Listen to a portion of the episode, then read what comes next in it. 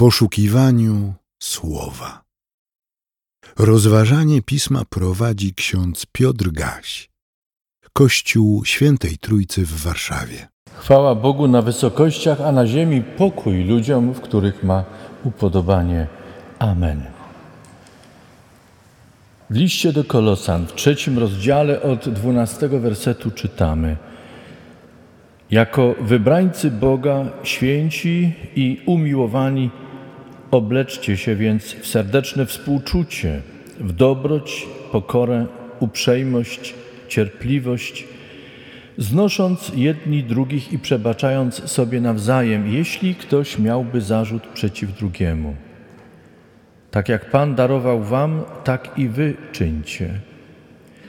Nade wszystko zaś obleczcie się w miłość, która jest więzią doskonałości.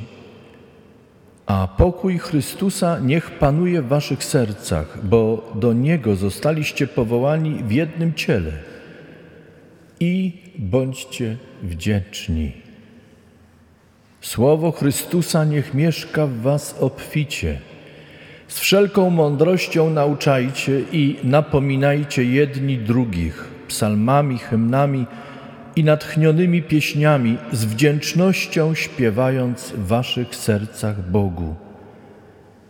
I wszystko, czego dokonalibyście słowem lub czynem, wszystko czyńcie w imię Pana Jezusa, dziękując Bogu przez Niego. Dziękujemy Ci, Boże, że w swej dobroci przez apostoła przypominasz nam o tak ważnych wskazaniach i potrzebie trwania na drodze, na którą nas powołałeś. Zachowaj nas w duchu Twoim, by wszystko, co dzieje się w naszym życiu, było tym nowym, dobrym stylem życia, pełnym dobrych owoców duchowego odrodzenia. Amen.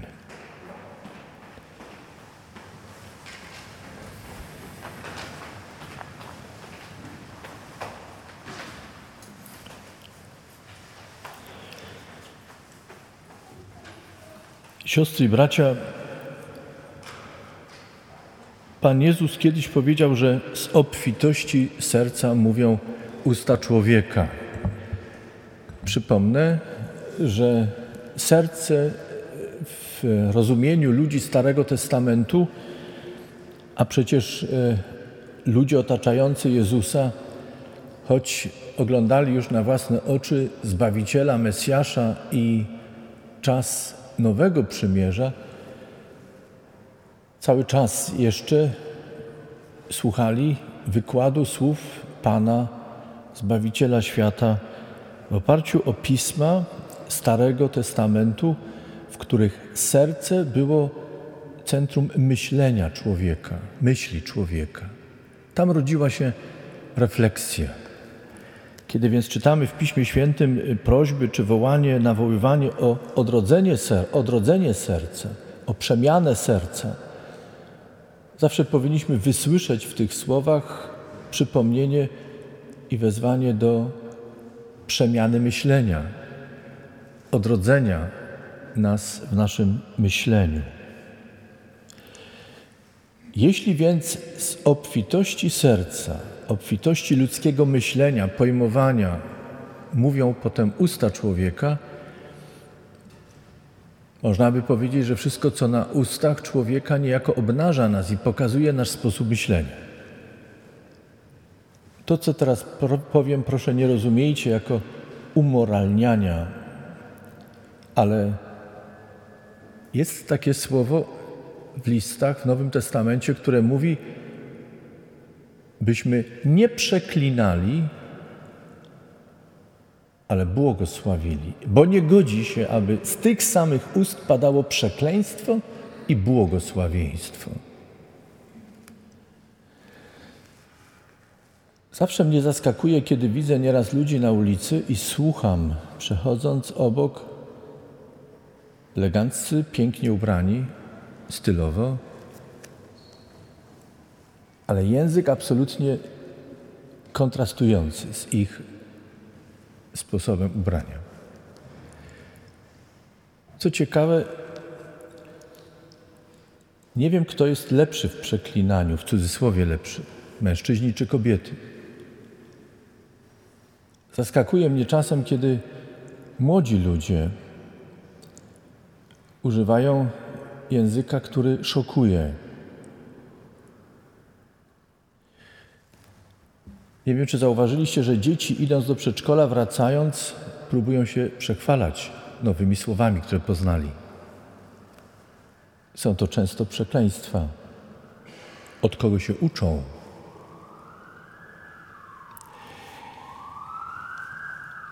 Mają wzorce w domu. Nie wiem, czy na podwórku, bo nie wiem, czy dzieci bawią się jeszcze na podwórku. Ale mają wzorce w domu. Może na klatce schodowej, może w rodzinie. Siostry i bracia, usta, które śpiewają na chwałę Boga, usta, które wyznają Boga, usta, które zmawiają modlitwę, nie godzi się, aby przeklinały. Przemieńmy się w duchu naszego myślenia. Zmieńmy nasz sposób myślenia, aby nasz język był godny dzieci Bożych.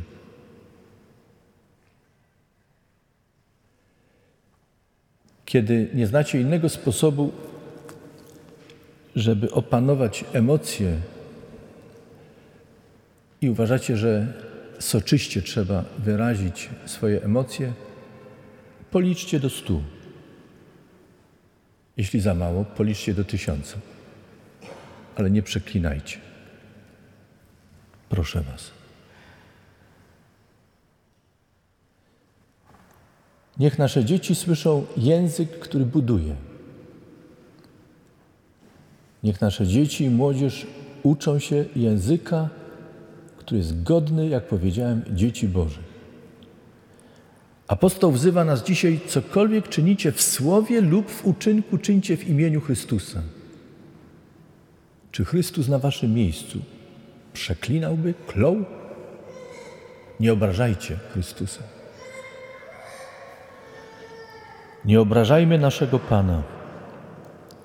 Niech nasz, niech nasz język odzwierciedla to, kim jesteśmy jako dzieci Boże. Słowo ma wielką moc.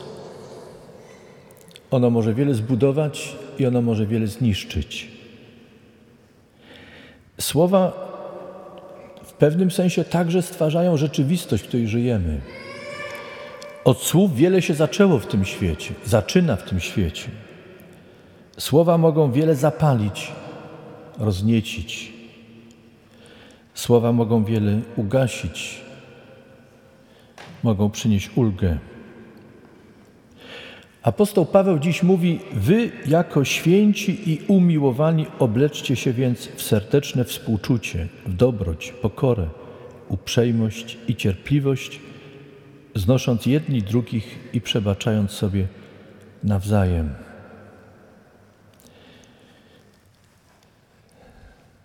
Zauważyliście, jak nas nazywa apostoł Paweł? Nazywa nas świętymi i umiłowanymi. Nie ma to nic wspólnego, kiedy mówi Paweł o świętych, z wybraną grupą wyniesioną na ołtarze. Przypomnę, że w terminologii biblijnej, nowotestamentowej, świętymi są ci, którzy oczyszczeni krwią Chrystusa są powołani do życia z Bogiem. Świętymi stają się nie sami z siebie albo we własnej doskonałości, ale świętymi stają się dzięki uświęcającej mocy Bożej. W grupie Jan niedawno przypominam, Przypominałem ten obraz Marcina Lutra, niedawno w kazaniu też o tym mówiłem. Pozwólcie, że jeszcze raz przypomnę. Marcin mówił, że w relacji z Chrystusem dokonuje się radosna wymiana, w której Bóg przez Chrystusa i w Chrystusie zabiera naszą grzeszność na siebie. I za tę grzeszność Chrystus umiera na Golgocie. A w zamian, w miejsce naszej grzeszności, daje nam doskonałość Syna Bożego, Chrystusa. Jesteśmy doskonali dla Boga, otoczeni świętością Chrystusa, świętością, w której następuje przemiana. Stąd Biblia nas wzywa, byśmy nie tylko przyjmowali świętość Chrystusa, ale trwali w niej i naśladując Chrystusa dążyli do wzorca, jakiego mam, jaki mamy w Panu Jezusie Chrystusie. Nie przebieramy się w świętość. Nie chcemy być od okazji do okazji świętymi. Nie próbujemy się przebierać i ubierać coś, co ma stworzyć pozory świętości.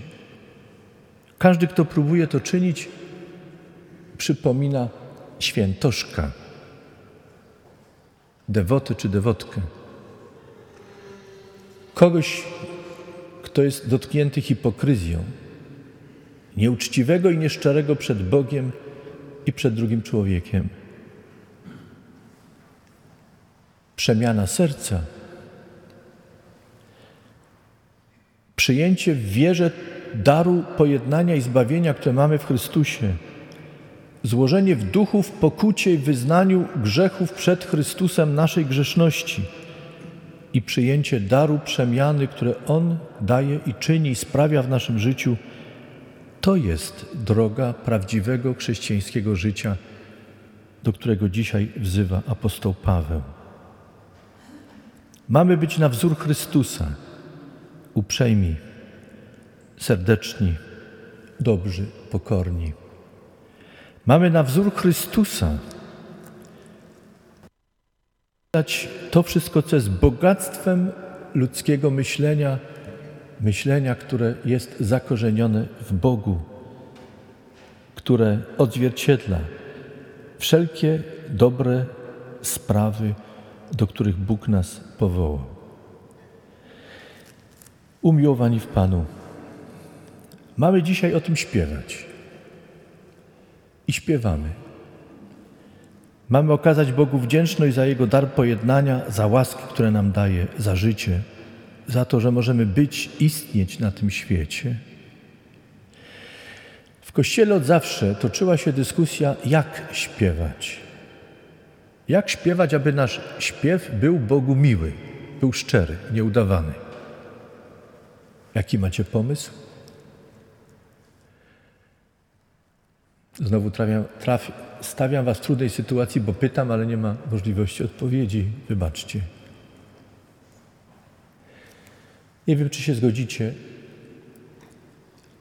ale odpowiedź, którą ja odnajduję na kartach Biblii, ale też z doświadczenia całego Kościoła, na ile znam historię i współczesność Kościoła, tym najpiękniejszym śpiewem to jest przede wszystkim śpiew szczery. Co to znaczy szczery śpiew? Który wyraża to, co jest w ludzkim sercu. Nie jest udawany.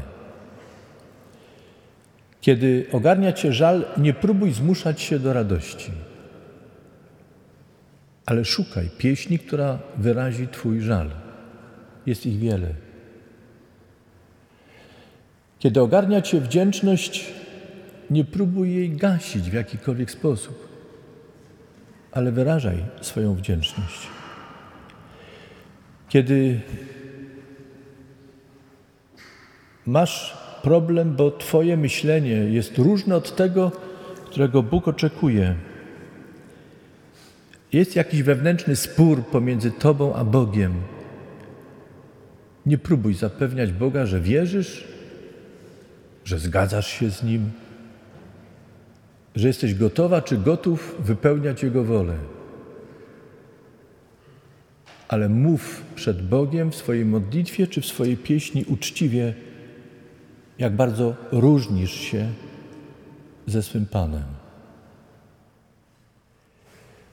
Czytamy psalmy w trakcie naszych studiów biblijnych, tak zwane psalmy pielgrzymkowe od 120, 120 do 134. To pieśni, modlitwy wypowiedziane, ułożone w drodze. Warto je poznać. Warto poznać wiele innych psalmów. Warto sięgnąć do śpiewnika. Kiedy jesteście wcześniej na nabożeństwie, weźcie proszę śpiewnik, przejrzyjcie pieśni. One podzielone są tematycznie. To prawda, że czasem ich archaiczny język nie ułatwia czytania, ale spróbujcie jakoś przebić się przez ten język i poznać myśl. Ludzi, którzy nas poprzedzali, żyli w innych uwarunkowaniach, ale jedno nas łączy to, co nazywamy szczęściem, smutkiem, zdrowiem, chorobą, pewnością, niepewnością, zgadzaniem się z Bogiem, sprzeciwem wobec Boga. Jedno nas łączy. Mieli przyjaciół i nieprzyjaciół. Doznawali wierności i zdrady. To wszystko łączy nas. Chorał luterański, który śpiewamy w trakcie nabożeństw, różni się od wielu pieśni, które słyszymy nieraz w innych tradycjach chrześcijańskich. Po pierwsze, te pieśni, które śpiewamy, mają więcej zwrotek, są dłuższe. Nie przypominają krótkich liturgicznych przyśpiewek, refrenów. Dlaczego? Ponieważ od samego początku reformatorowie uważali, że pieśń to jest modlitwa, która, w której wylewamy nasze serce, jak mówi psalmista. Wyrzucamy z siebie albo wyrażamy to, co jest w naszym myśleniu. Pieśń była też formą komunikacji w zborze. To było też oznajmienie biblijnego przekazu dla tych, którzy są, by im coś przypomnieć, ale także dla tych, którzy przychodzą na nabożeństwo luterańskie, by w pieśni usłyszeli, kogo wyznajemy, co wyznajemy, jak wierzymy.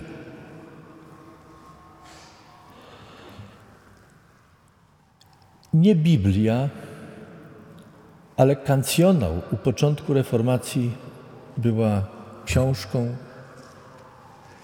była podręcznikiem nauki chrześcijańskiej, poznawania Boga i Jego Słowa.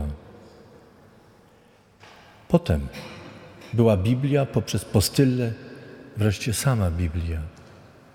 Taka była nasza droga. Sięgając po śpiewnik, śpiewając, przypominając sobie o tym w niedzielę muzyki, w niedzielę śpiewów, w czwartą niedzielę po Wielkanocy, nie pielęgnujemy i nie próbujemy odnowić drętwego starego dziedzictwa kulturowego Kościoła Ewangelickiego.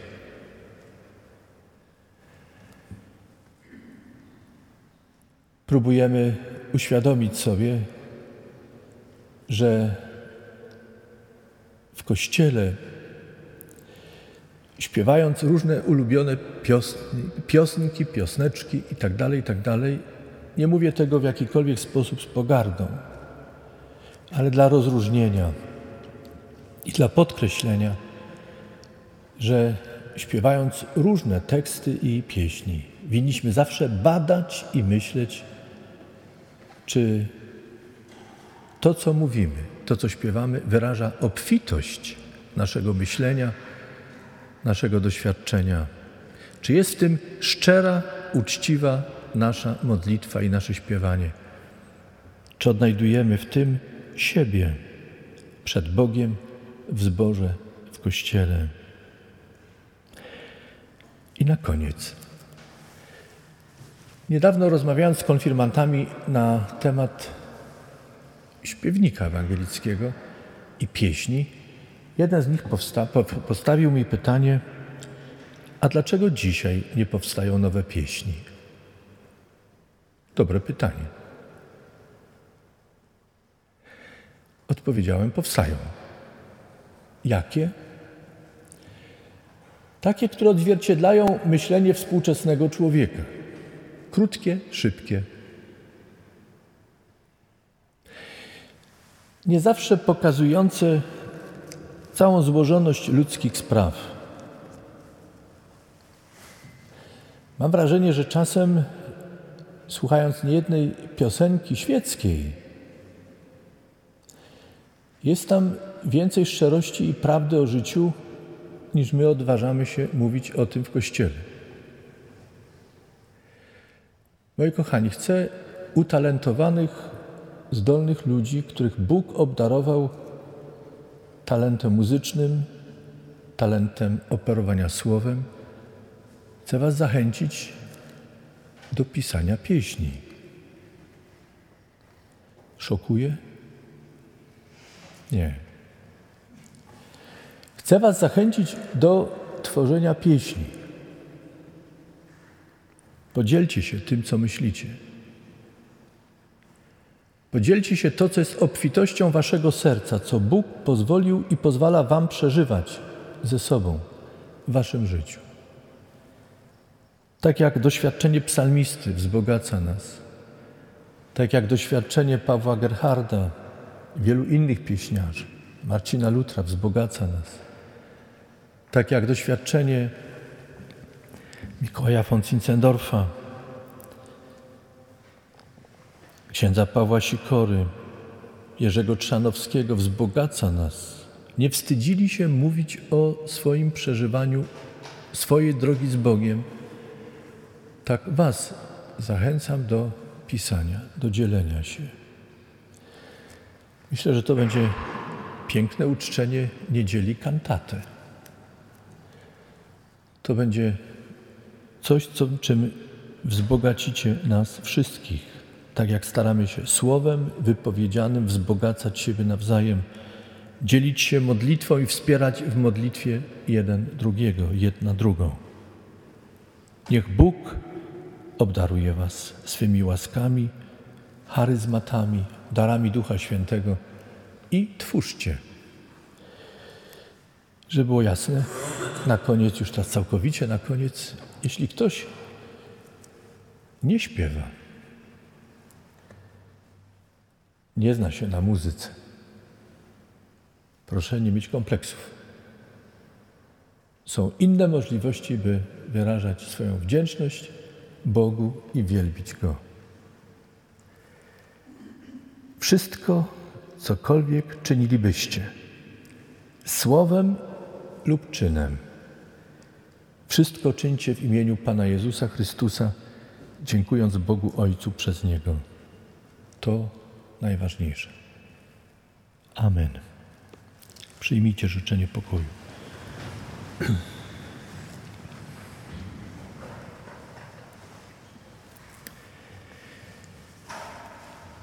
A sam Bóg pokoju niech nas w zupełności poświęci, aby duch nasz, dusza i ciało były zachowane bez nagany na dzień przyjścia i spotkania z Panem naszym, Jezusem Chrystusem. Amen. Więcej materiałów na www.trójcawaw.pl